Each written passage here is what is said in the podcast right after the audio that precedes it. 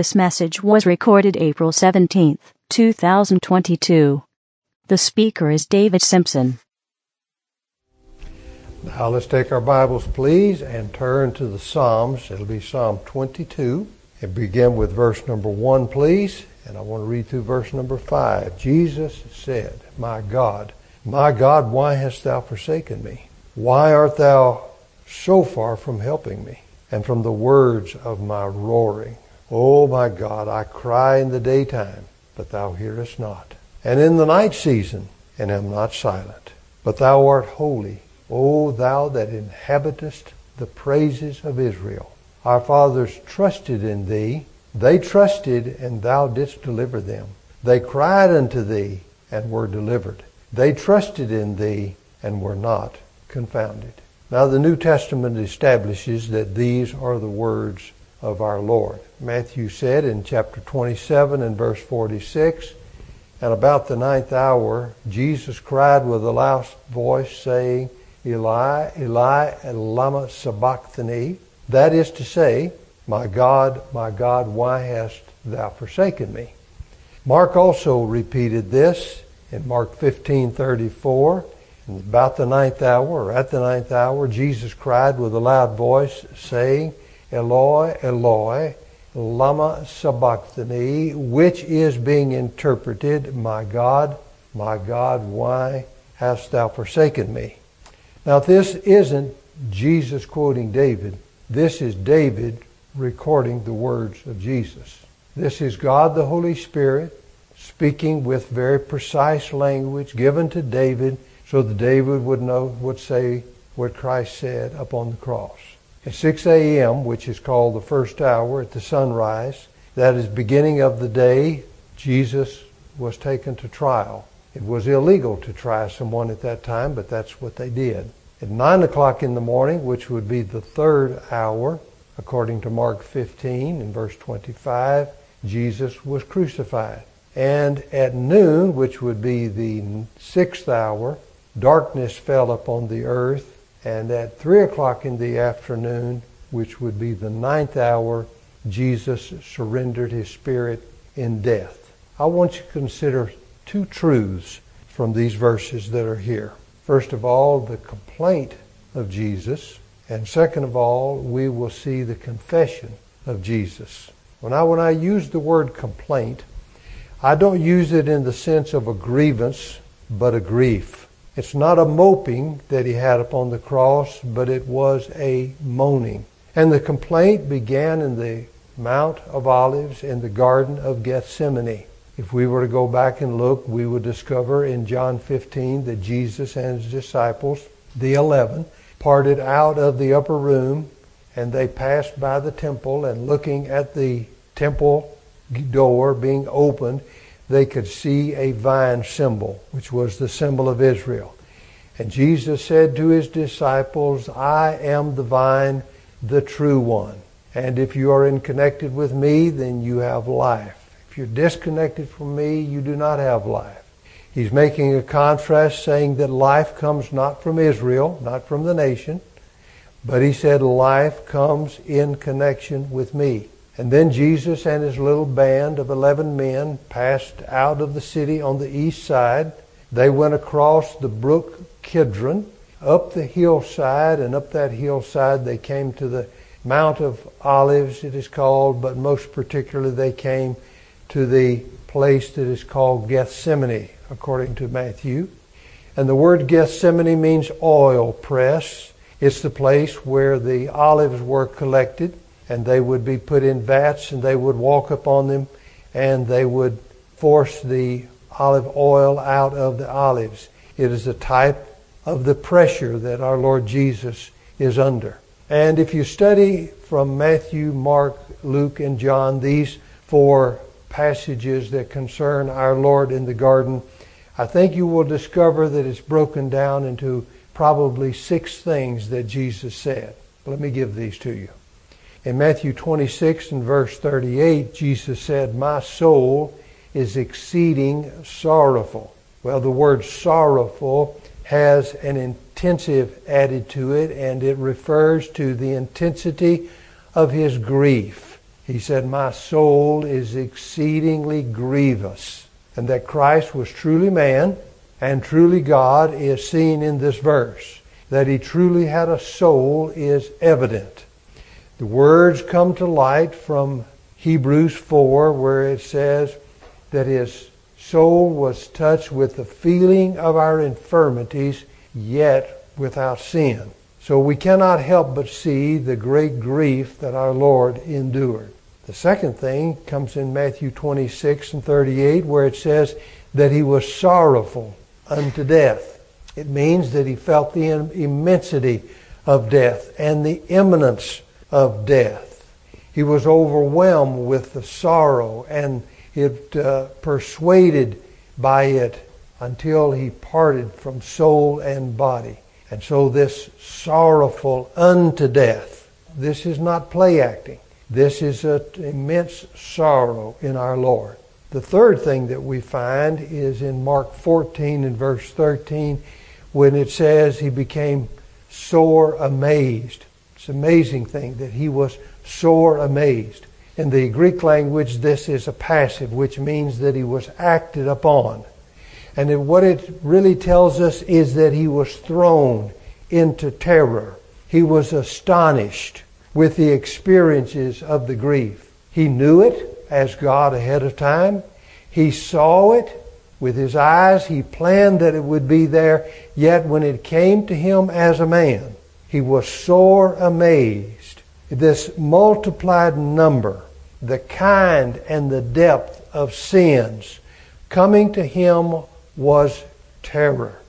The dark storm had been in the distance, but the blackness of our sin was now upon him. The fourth thing is in Mark 14 and 33 where it says he began to be very heavy.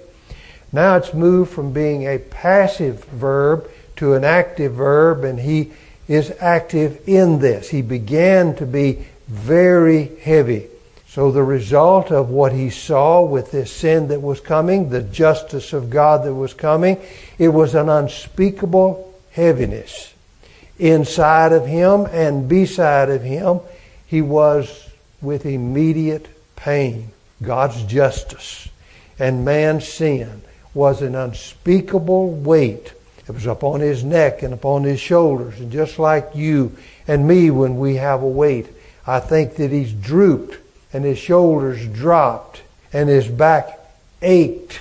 He was in intensity of pain and his heart throbbed quickly within his chest. The fifth thing I would say to you is from Luke 22 and verse 44 where it says that he was in agony. And when it says that he was in agony, that is the word that he used for a contest. If you've ever been in a wrestling match, a wrestling match is of great intensity. You have someone of equal weight, of equal strength, of equal experience, someone who has trained just like you, and the intensity is almost beyond words. Well, that's the word that is used here and is translated in Colossians chapter 2 and verse 1 by the word conflict. It is severe emotional strain. He had said, that the prince of this world comes. Well, I say to you, he now is here. Satan's attack was more strenuous than he ever even imagined. It is the serpent and the seed of the woman, prophesied in Genesis chapter 3 and verse 15, in desperate conflict, where it will be the bruising of his heel and the crushing of the head of the serpent. But make no mistake about it, this is a true contest. Jesus would bruise his head and bruise his heel, but the bruising of his heel was exceedingly painful. And the sixth thing I think that we see is what Luke reported when it said he sweat as it were great drops of blood falling down to the ground. Now we know that it was cold because John 18 and verse 18 tells us it was cold. And yet Jesus had blood pressure that had been raised to such a level and just a flowing of his adrenaline that he sweat great drops. Doesn't say that they were blood, but it says if they were blood. So great drops of blood flowed out of him and flowed down to the ground. It portrays the intensity and the agony, but it does not portray defeat. It tells us that our Lord was greatly in pain. And so now, in the light of that, I want to consider the words of our Lord here before us in Psalm 22. The first thing I want you to see is that it refers to his roaring. Jesus refers to the words of my roaring.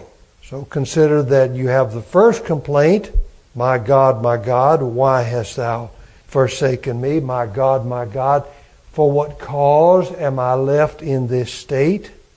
And the second complaint is, You are far from helping me. The word far is an adjective, and it always, when used, refers to something that is remote, something that is distant.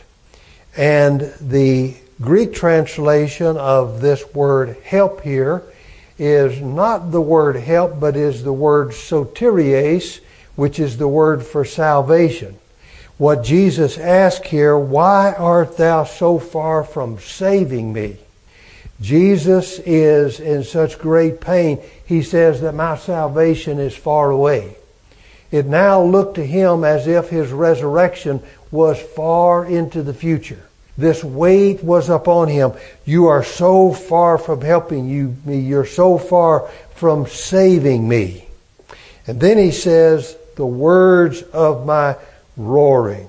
Well, this word roaring that is used here is a word that refers, can refer to the roaring of a lion. For example, Job said the roaring of the lion and the voice of the fierce lion. So the word roar can be used that way. But it also can be used the mourning of a person.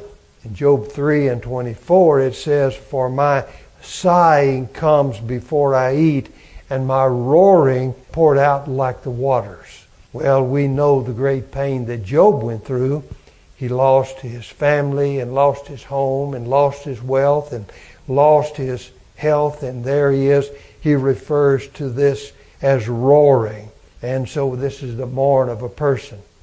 But it is also used with regard to the well of shepherds. In Zechariah chapter 11 and verse 13 it says, There is the voice of the howling. And that word is this same one, the howling of the shepherds.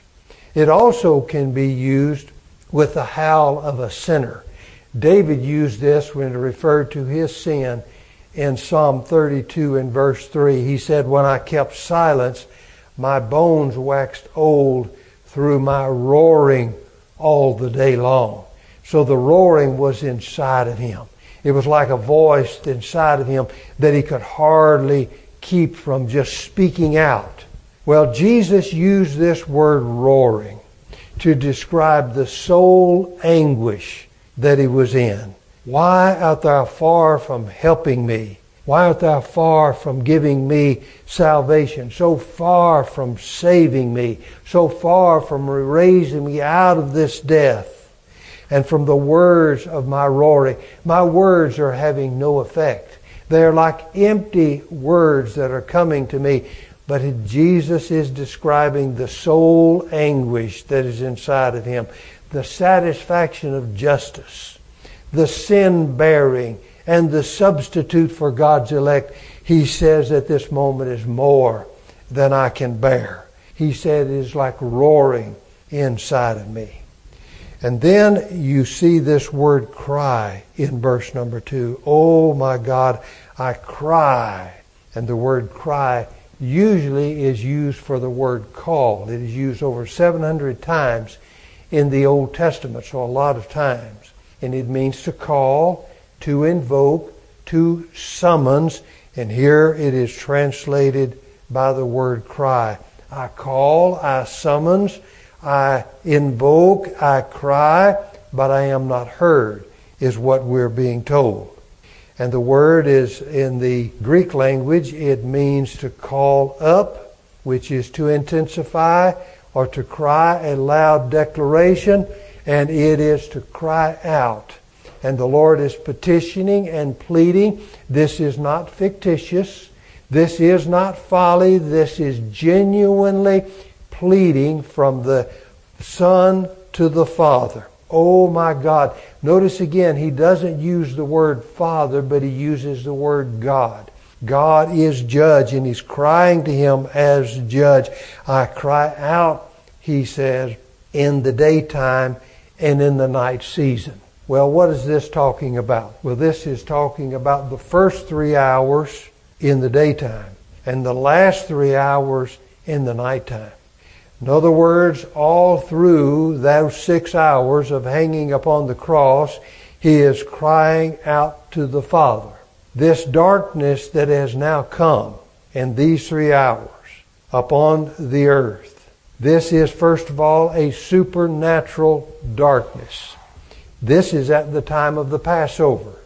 At the time of the Passover, the moon was on one side of the earth and the sun was on the other side of the earth. So this is not the moon passing between the sun and the earth causing an eclipse. This is not the result of some asteroid that is coming out of the heavens and passing between the heaven and the earth. This is a supernatural darkness.